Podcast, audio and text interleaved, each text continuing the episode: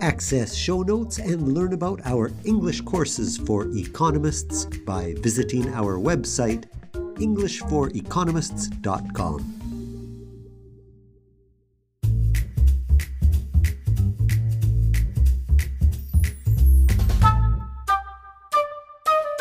Hello, and welcome to podcast number 14.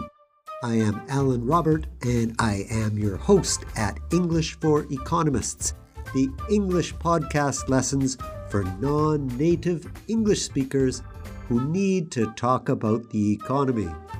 Our topic today foreign direct investment, also known as FDI. Let's start with some vocabulary. Economic territory Economic territory is the area under the effective economic control of a single government. Economic territory. Residence. The economic territory where the enterprise has its main economic interest. Foreign parent. A foreign parent is an owner residing outside the host country, which has at least 10% ownership in the enterprise. Parent, the same word as your mother or father, a parent. Inward flow. Inward flow is a measure that captures FDI from one market to the host country. So that's the money that comes into a country as a foreign direct investment. Inward flow. The opposite would be the next word outward flow. Outward flow is the measure that captures the FDI from the source to a foreign country. So that's the money that goes out as an investment to someplace else. Outward flow. Okay, well, most economists agree that foreign direct investment, or FDI, is beneficial for the economic development of the host country.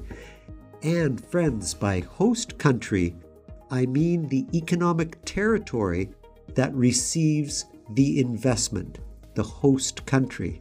Another use of the word host, for example, is if you have people over to your house you are the host, so the host country. Well, the benefits of FDI are many and can include the creation of new jobs, especially if the investment is used for the construction of new projects. Also, for developing economies, FDI can be key for bringing new technology into the country. Some countries benefit more from FDI than others because the nature of the investment can create an important multiplier effect. For example, through the use of local production of materials for construction. So, FDI can result in an important multiplier effect. Well, it's possible to identify the direct impact of FDI on economic development through the national accounts. However, FDI could also have many indirect impacts that are more difficult to capture, such as the development of human capital. And by human capital, I mean people's skills, their knowledge. New companies that come from abroad can come with, with training and teach people new skills. So the development of human capital. Generally speaking, developing economies receive a net inward flow of FDI, and developed economies a net outward flow. That makes sense. Richer countries invest in poorer countries where local funding is scarce. For example, in a country with plentiful natural resources, a large investment could be necessary to develop them. And if it's a developing economy, perhaps they need that funding from abroad. Well, what can be some of the disadvantages of FDI? The disadvantages of FDI could be that the revenues from the investment don't necessarily stay in the economic territory. By that I mean the host economy. But rather, these revenues flow across the border to the foreign parent. And the foreign parent is in another country, of course. Now, depending on the scale of the economy of the host country, the outward flow of profit remitted to the foreign parent can even provoke a trade deficit. Okay, well, let's look at our vocabulary one last time.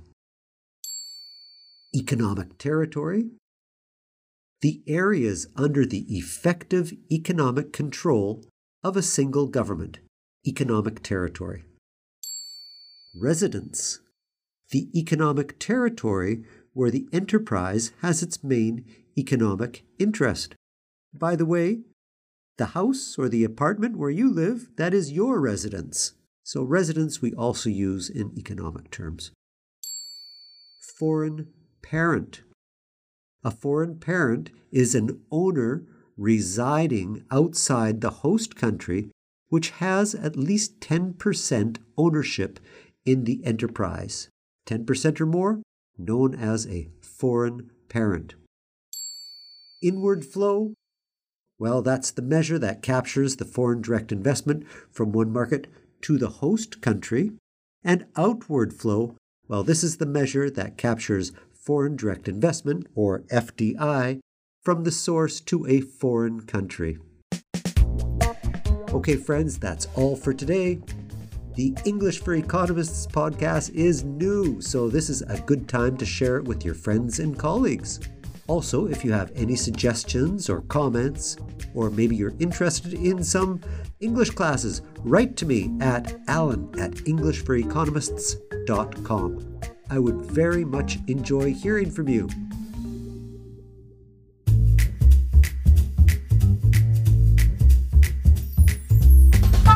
So until next time, this is Alan Robert at English for Economists wishing you a fantastic day. Take care.